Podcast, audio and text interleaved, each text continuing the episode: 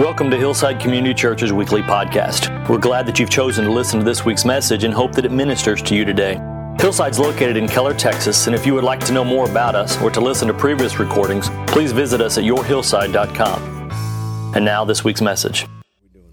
All right, so we're in a series on Proverbs, and it's Mother's Day. We're going to continue it, and I think you'll find it relevant because uh, we're going to talk about two things mothers are probably uh, experts at. Number one is giving advice, and number two, uh, small animals. Small animals. I would imagine moms know about them very well. I know my mom did. I grew up in Florida. I mean, I, I, I ruined the lives of more lizards than it is possible to describe, okay? Um, we have been saying in this study of Proverbs that uh, wisdom is competence to deal with reality. And reality can be very, very harsh and very, very brutal. And even though you have maybe a very, very high IQ, you're a very smart person, you might be an academic person, this is not the kind of wisdom we're speaking of. You can be very smart, you can have an high, IQ and not deal very well with reality. And we said that you have, there's a spiritual element to this, we've, so we've begun this series. You have to know God. Because Solomon, who was, we said, maybe the second smartest person in the world behind Jesus, is, uh, says that very clear in Ecclesiastes uh, chapter 1, where he says, Look, I, I set out to be the smartest guy in the world. And he said, Even though I got to know everything I could know about my reality, there were still twists and gaps. Those are the words he uses twists and gaps that I couldn't fill in until I came to know God. I will say the same to you. There's no ultimately coping with reality, competently dealing with reality without Him. Uh, so we encounter another wise sage. Agur is his name, uh, another contributor to the Proverbs.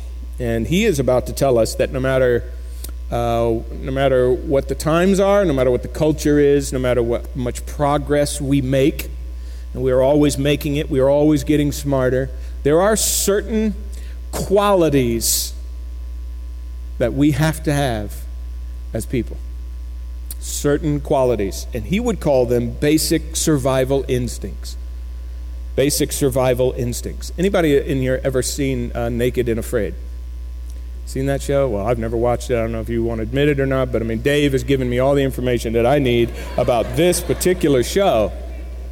And uh, what, uh, what happens in this show is these folks got to go into some really wild, harsh environment and figure out how to survive. And at the beginning of it, they're all given a survival rating. So they do this little background thing on them so you see each person, and all of them have s- some competencies that make them even, you know, uh, eligible for something like this. And they rate them. And then at the end of it, they rate them as well so, uh, to see how well they have actually dealt with reality. Okay, you've done some really great things, but now let's put that into practice and see if you can actually cope in in real life. And this is what I would say about most of us. Most of us in here, we would say we believe in God, but here's the real survival instinct, the real survival quality that you could rate your life on now, and certainly at the end of your life. But what about now could you rate? Uh, you know, you might have some great skills, but do you actually use them in reality when the harsh time comes? Because some of these people are very confident when they go into this, into some desert or swamp or forest, or it's crazy. Um, they're very confident. And then you watch, you know, it's a 21 day period. And, and many of the ones that are most confident can't make it. be physical, emotional, be anything. So I'm going to ask you today to assess your survival instincts. Give yourself a rating after we've seen these four qualities that Agur is about to give us. They come from Proverbs chapter 30, and uh, we find these things, oddly enough, in animals. He says, Four things are small on the earth, but they are exceedingly wise. The ants are not a strong folk, not a strong people, but they prepare their food in the summer. The badgers are not mighty people, they make their houses in the rocks. The locusts have no king, yet all of them go out in ranks. The lizard you can grasp with your hands, yet it is in kings' palaces. So, uh, what does he mean? Proverbs chapter 30, verse 24 says there's things that are very small, four things, and they are exceedingly wise. It's an important word in Proverbs in this text here exceedingly wise. It means that these creatures are masters, it's ingrained in them. And the wise person is looking right out at creation to find these instinctive qualities in these creatures ought to be true in human beings. It's as if God's given us real live object lessons for qualities that ought to be in our life. In fact, Job, chapter 12, verses 7 to 10, he's very frustrated with his friends who are giving him advice. And he is uh, beside himself because they misunderstand some things about life. And he says, How in the world do you not know this? Animals know this. And so there is a, there is a teaching tool here within wisdom literature to suggest, sometimes, as smart as we can be, we're not even as bright as a tiny little creature. Well, that word exceedingly means masters. It's ingrained in them. They're masters at these, at wisdom, at some quality of life. So these four creatures, these little, here's, here's essentially what you've got. You've got tiny, powerless little creatures that this writer is saying, if you can find their feet, sit at it and learn something from them. These four creatures. Okay, you got the ant, the rock badger, the locust, and the lizard. Size and brute strength are not how one survives in God's world. Size and brute strength are not how you survive. You can't muscle your way or force your way through reality. And we're going to see that in these qualities. We're going to see four of them. Number one, industry. Uh, number two, security. Number three, community. And number four, ingenuity. Those four qualities. Uh, the first survival instinct is industry, and we learn it from the ant in verse 25. It says, The ants are a people not strong, yet they provide their food in the summer. So, what survival instinct should we have as humans? We learn from the ant. Well, uh, this is the harvest ant. It was the most prevalent among uh, the Palestinian, the Palestine area. Uh, he compares them to people, so he's suggesting that we, you know, com- ants compared to humans very, very weak in comparison.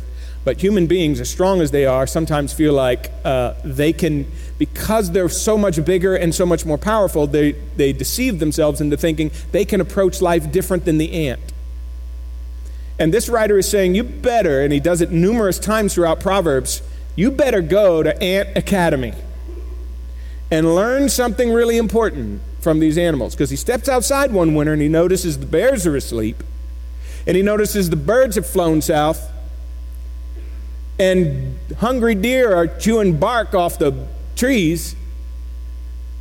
And he says, Where are the ants? And it turns out they're underground partying. They're munching down on stuff. That's where they're at. It's an underground party. So, here's the question for the first one Are you prepared to party in winter?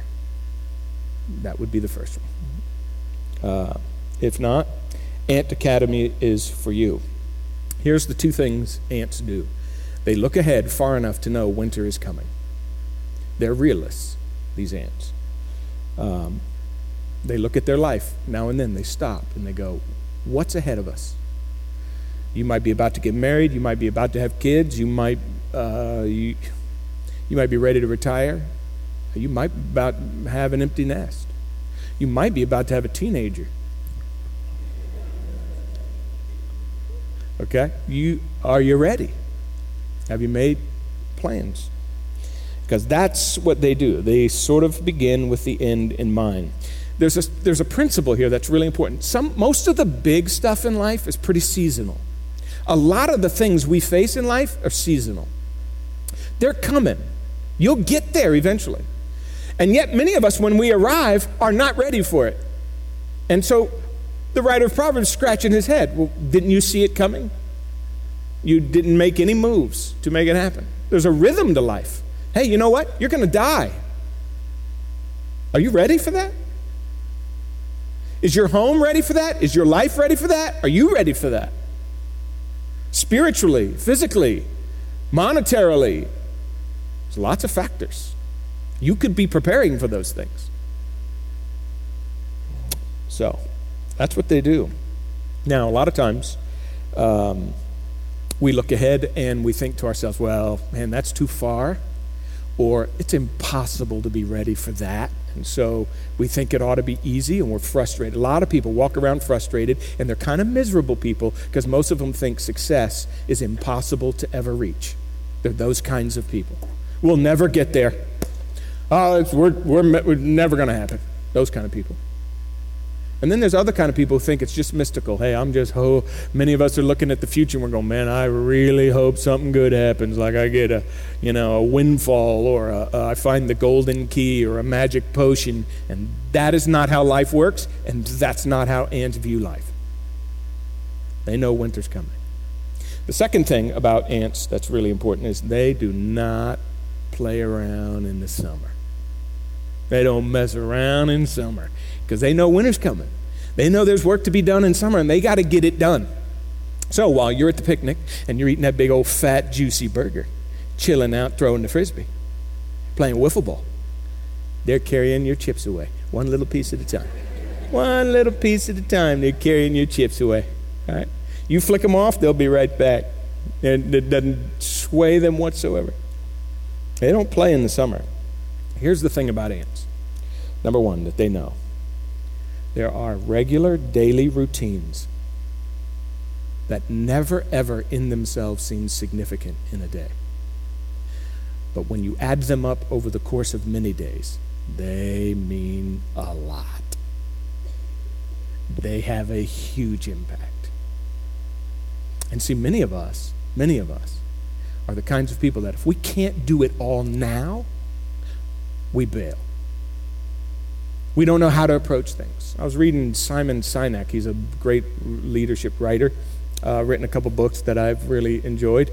And um, I was listening to him give a talk, and he was talking about the millennials. It was, it was very positive because he was one of these guys who got a lot of empathy for the millennials and what they're dealing with in life. Uh, but he did say that one of the things that millennials are so used to, they're so used to coming in a world of, of instant gratification, you know, where we stream and we binge. I mean, I haven't, you haven't seen a commercial in God knows how long, right? You stream, you binge, you do all these things, and everything you get is fast. Everything is with a swipe of the hand and a button. Relationships and everything. And he says it's as if they've come to a mountain and stood at the bottom of it and looked up and seen what they want. But many times as they get out into the real world, uh, they actually, he says, they don't see the mountain. There's a big, massive, immovable object. And it doesn't dawn on them sometimes that it's going to take massive work to get there. And there's no other way around it. You've got to account for the mountain. You got to take one step at a time and account for the mountain. Says they don't. Sometimes they don't do that. Well, that's true of all of us at some time. Uh, and here's the thing I thought was really profound. Um, ants choose the important things over the urgent things. That's essentially what discipline is. That's essentially what discipline is. You just choose the important thing over the urgent thing. Uh, most of life, you can't cram for it. The biggest things in life you can't cram for. You can't learn them in a day. You can't learn them in a week. You can't save enough for them. So here's the beautiful thing about the ant that I've reflected on this week that's hard for me is it's hard for me to see ants see the value in just a little bitty piece. A little piece. So most of us either we want a lot now or we want none. Because a little bit doesn't doesn't really do that much for us. The ants value a little bit. They value a little study every day. They value a quiet time every day, even if it's 10 minutes long. I've got to spend some time with God. It seems little. Oh, if, I, if I don't have an hour, I'm not even going to give them 10 minutes. That's how we are. If I don't have $5,000 a month to save, I can't save $25. That seems ridiculous. The ants do what they can in little pieces. They're not intimidated by that. A little bit at a time makes them just happy enough because they know that over time it will serve them well. Proverbs 13 4 says this The soul of the sluggard craves and gets nothing, while the soul of the diligent is richly supplied. You'll come to a point, and many, many of you might be there now, frustrated by something you didn't invest in. It might be your marriage.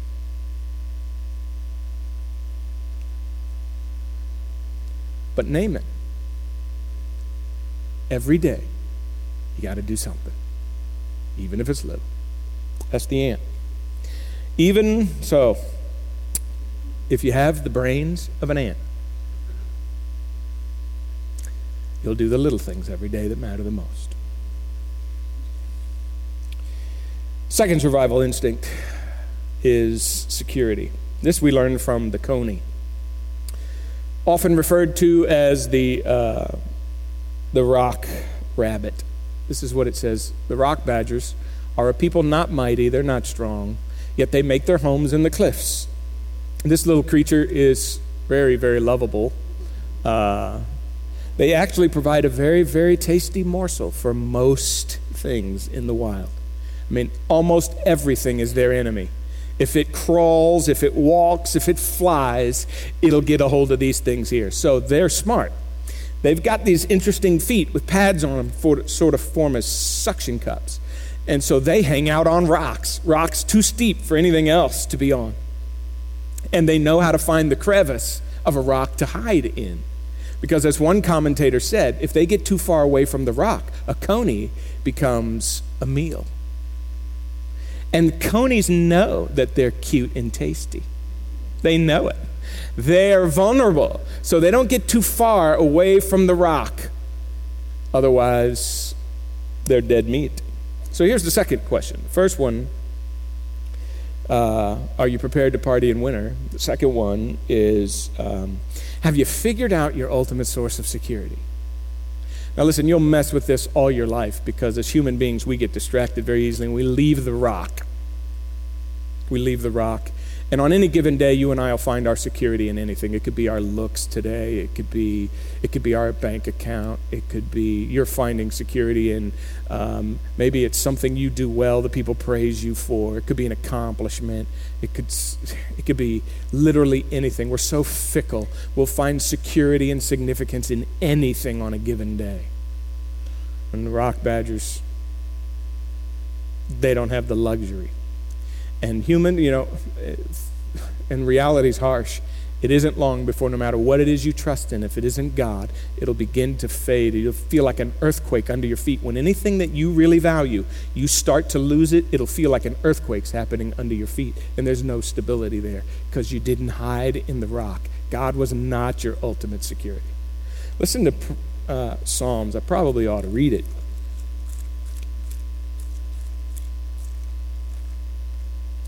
Psalm 61 says this uh, Hear my cry, O God. Give heed to my prayer. From the end of the earth I call to thee when my heart is faint. Let me lead me to the rock that is higher than I.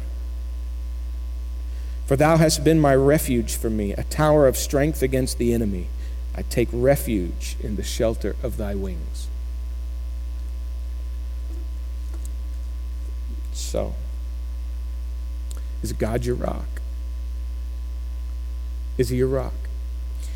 I have a, uh, a guy that I love to, to read, and um, he said that when he prays, if he's reading a psalm and he comes to an image like this, God is your rock, what do you do with that?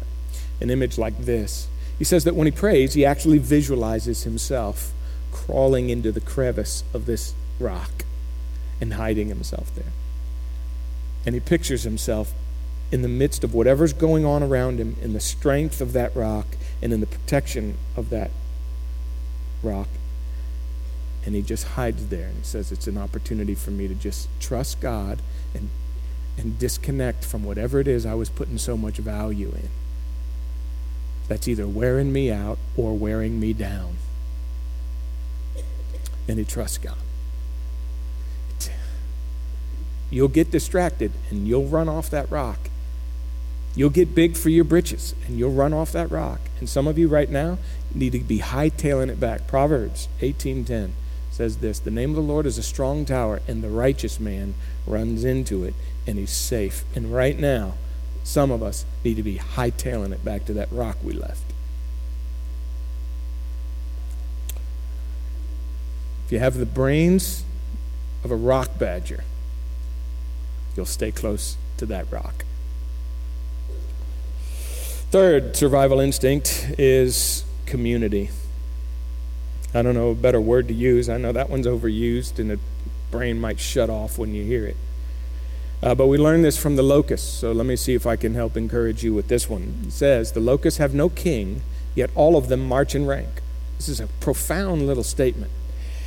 Because if, uh, if you don't have a leader, somebody constantly telling you what you ought to do, most of us will have anarchy. We'll all do what we want to do. And that'll create all kind of havoc. It's very hard to get unity out of human beings if they don't have a leader. But not with locusts. They don't need anyone telling them that they need to be in community, that, that life is better uh, together than apart. They don't need anyone doing that. They don't need anyone telling them. A grasshopper by itself is unintimidating. You catch it, and hold it in your hand, kill it. But if you've got a swarm of them, you're in trouble. You know, Israel back in the, in the Old Testament, if you read the Old Testament, any, you'll see, all God had to do to get Israel back to repent, to get them to repent from sin, was just tell them, all right, I'm sending the locust. Because it was the most feared, literally the most feared creature in the Middle East in that time. Because they were, you know what they were called in the Old Testament? Devourers. Devourers. Because if you get a swarm of them, we had one in the 19th century. In, in, in the 19, remember toward the end of the 19th century, I was reading about it this week in the Plain States. 120 billion of them went through, carved a road 100 miles wide, did $200 million worth of damage in seven days, in a week's time. They've been known to go right over cattle as a swarm and eat the leather right off a bridle. Devastating creatures. Alone, can't do anything. But together, and they don't need anyone to remind them that together we're better. That's community. Can't do life alone. There's some of you in here who fight this. You're fine. You don't need deep, meaningful relationships. You don't need people in your life spiritually encouraging you. And you just slowly but surely get brittle over time. And it's happening. You don't even know the ways you're unhealthy. because you don't have other people in your life, because you're not willing to surrender your life to other people, because you're not willing to just invest in other people and quit asking what you're going to get in return.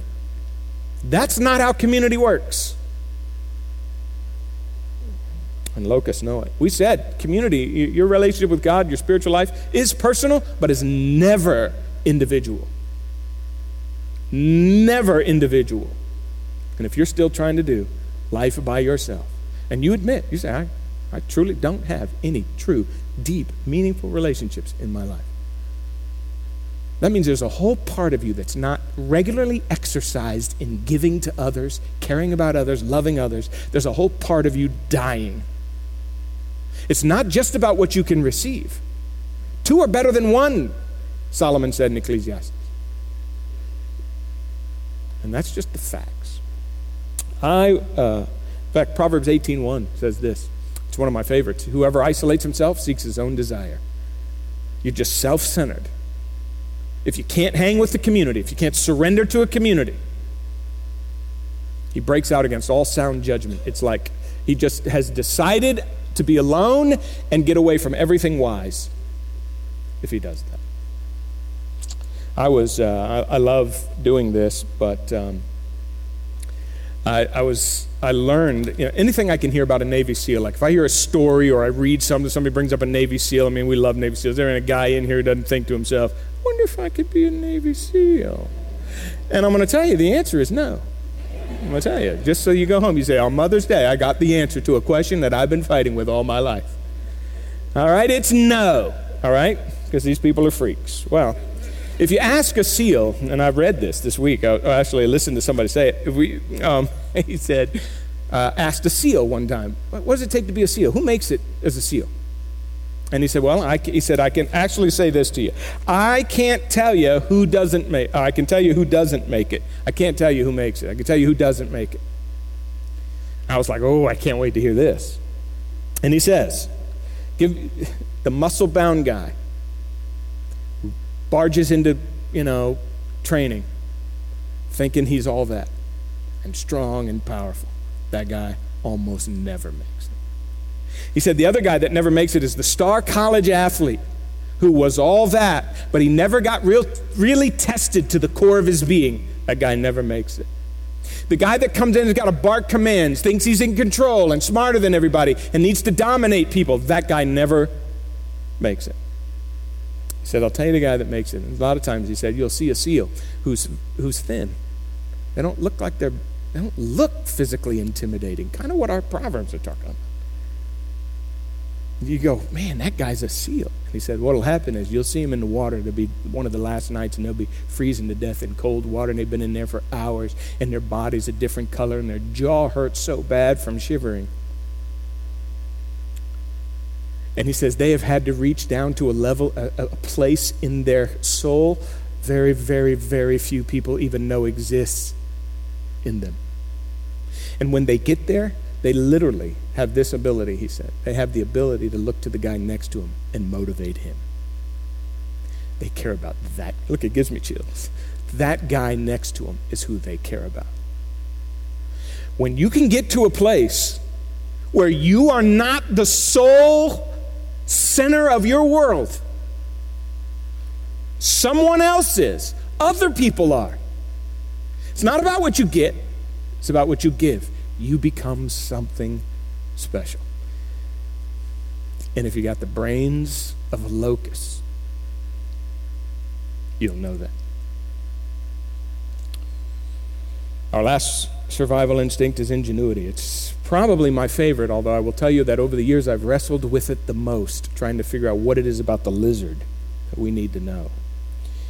Um, but here's what it says The lizard you can take in your hands, and yet it is in king's palaces. What's he saying by this lizard? Uh, so there's these small, unattractive. I grew up with them, and you know you see them around here, but I grew up in Florida. They're everywhere. Uh, they're just a part of life. And here's this this little small, unattractive creature you can hold in your hand uh, that um, enjoys luxurious settings. I mean, you can find them in the most special places. If you've ever been to exotic places, you see them. What is it about them? And I'll tell you something about the palace. And here's what you got to know in order to understand how the lizard. You got to understand something about the king's palace. What was it about the king's palace that lizards could be there? Well, the king's palace, they have 30 foot walls around it. If you think about Solomon or you think about, uh, just think about any king in the, in the Old Testament. They had these incredible 30 walls that were incredibly high, 30 feet across, uh, impenetrable. They had guards everywhere. These things were monitored. Uh, never in like Judah, the southern kingdom, never was a king ever assassinated. No one could ever get through the walls. Nobody could ever get to him.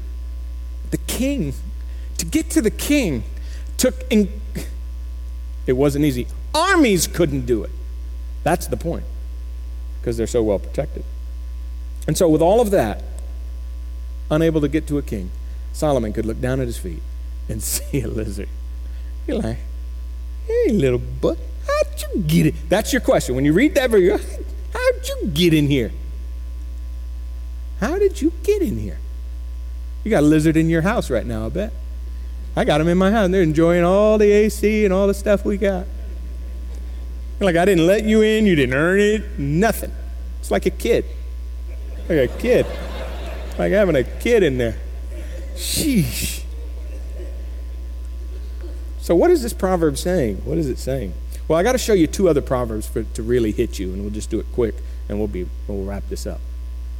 What he says: A wise man scales the city of the mighty. So, a wise man is the lizard.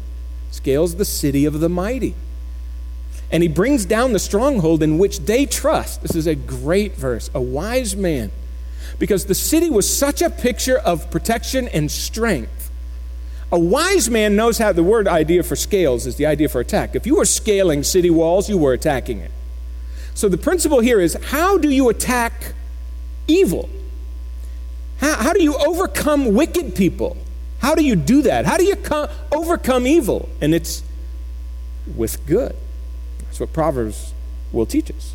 That's what they do. So they. Uh, they find victory, single handed victory. Listen, they're saying that an army can't get in here, but one wise guy can do it. How does he do that? Well, our second proverb will help us a little bit more. So, it's going to give us one window into this guy's world. Whoever is slow to anger is better than the mighty, and he who rules his spirit than he who takes a city. He's literally saying, Give me one man, one man, one woman who is in control, who's temperate, in control of themselves, know how to say no to themselves, know how to not speak when they shouldn't, know how to hold their tongue, know how to choose the right thing and do the right thing in a moment. They have that kind of instinctive reflex. To choose the right thing in a moment makes them mightier than an entire army. And if you have that kind of character, you'll end up places in your life people without character will never end up. That's the lizard. Because of your character. It won't be because of your brute strength, won't necessarily be because of your IQ. Your character will take you places nothing else will. Just give me a man, a woman that I can trust. Even when no one's looking. It's that kind of character. It's this innate kind of character. And you say the lizard has this instinct to do the right thing, even when everything else around it. That's how they overcome evil. I love this quality in this thing because it's a special virtue. So you say, what are we learning from the lizard? You figured out the real power of character and integrity and self leadership. Because you got to lead a lot of things. Can you lead yourself well? Because if you can, you're greater than an army. Now, what is he saying about this? These instinctive reflexes that we're describing of character in the lizard, they know how to choose the right the high road and do the right thing in the middle of a crisis. And that's how they win battles. They don't win battles by powering up with people. Okay, so many of us, rather than living by character, we live by mottos. You fight fire with fire. You do it to me, I'm going to do it with you. You want to power up? I'll power up. I'll be as equally powerful as you are. That's not how the lizard, that's not his instinct. Oh, you want to play that game? Oh, I can play that game too. Which one of us hasn't said that? See, that's you being lured by whatever's going on in your world to play the games that the world and culture play. The lizard lives by instincts that are given to him by God. And even when he's going to seem weak, and even when he doesn't get to be the powerful one, he still knows how to control his anger. He still knows how to say the right word at the right time. He still knows how to choose the right thing. He's instinct he instinctively chooses right over wrong. Dallas Willard, my favorite author, made a comment that I read or had read years ago. It's always stuck with me. He said, So many of us have an arsenal of evil things that we choose from in the course of a day, and we stand ready to grab from that arsenal anything we need to get through the day. Oh, you aggravate me? I got something for you, baby. Oh, I'm going to have to cheat a little bit here? Ooh, I got something for that too. And oh, I got to be a little harsh here? I know how to do that. And we stand ready as if we think to ourselves the only way to get through a day is to do something evil. I wonder how many of us approach our day like that. And we stand ready to choose something evil or sinful to get us through a day. As opposed to thinking like the lizard, who instinctively chooses the right thing, even when the circumstances just seem you just outnumbered and overwhelmed, and you'll never get what you want. The lizard teaches us character goes a whole lot further and will take you a whole lot further. That's why I called this ingenuity, because that word didn't come around till the late 1600s. And when you look up the definition, its original definition is this innate virtue. Innate virtue. It's just in there.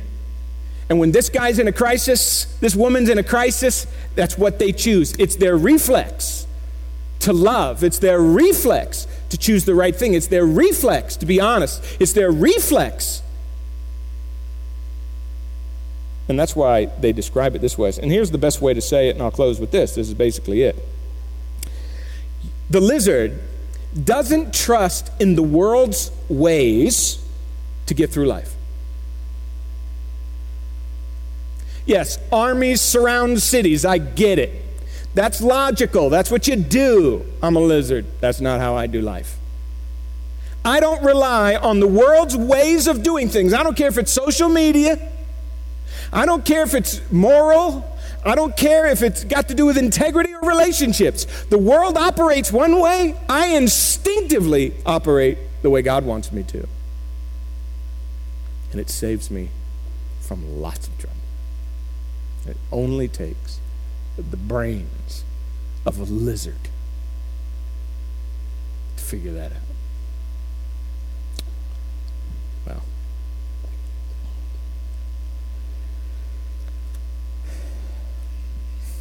my wife mentioned a great verse at the beginning of this worship time.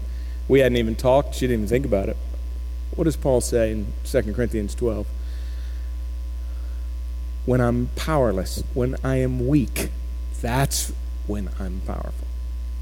And see, in all these little things here, every one of these creatures realize they're weak. And they realize that God's wisdom is smarter than, that's what Paul says in 1 Corinthians 1. He says, I will devastate the wisdom of the wise. He says, Where's the wise man? Where's the philosopher? I will devastate his wisdom. They're not smart enough. And that's why God used the cross, and that's what Paul's argument is. The cross becomes God's wisdom to the world. It became it, looked foolish to the world. That's Paul's entire argument. The cross looked foolish to the world. Paul says that was God's wisdom in saving human beings. Judging sin and loving sinners all at the same time. No human could have come up with it. The wisest person in this room has to realize that sometimes you've got to look foolish, because that's what the cross does. That's why in chapter 3 of 2 Corinthians, Paul says, Become foolish so that you might be wise. What does that mean? It means you let the cross, which looks foolish to the world, character, which looks foolish to the world, community, sometimes looks foolish to the world, ingenuity, security, where you run to for security, looks foolish to the world. Sometimes your industry, what you focus on in your life and discipline, different than the world. It looks foolish sometimes, what the believer lives like. Become a fool in order to be wise. In order to be saved, you have to become a fool. You got to give up your own smarts and live the way God would have you live be saved the way God would save you and not the way you would save you. Trust in what Jesus did and not what you do. It takes great wisdom. Would you bow your heads? Father, we thank you for your word. We're overwhelmed by it every, every time we look at it. I pray that these qualities, Lord, which are instinctive to these creatures, obvious and sort of clear illustrations of how to live life. But the truth is, as humans, we find these, many of these, sometimes all of these, to be extremely difficult. And we've got to be so humble to be this smart. We got to be so small to be this smart, so weak to be this smart. We thank you for Jesus, who showed us that there's power in weakness, incredible power in weakness. To approach life this way is the only ultimate way to not only be in relationship with you, in, in cahoots with you, working with you. It's the only way to overcome evil in the world. Ingrain that into us, Lord. Let us be masters of these qualities. In Jesus' name, amen.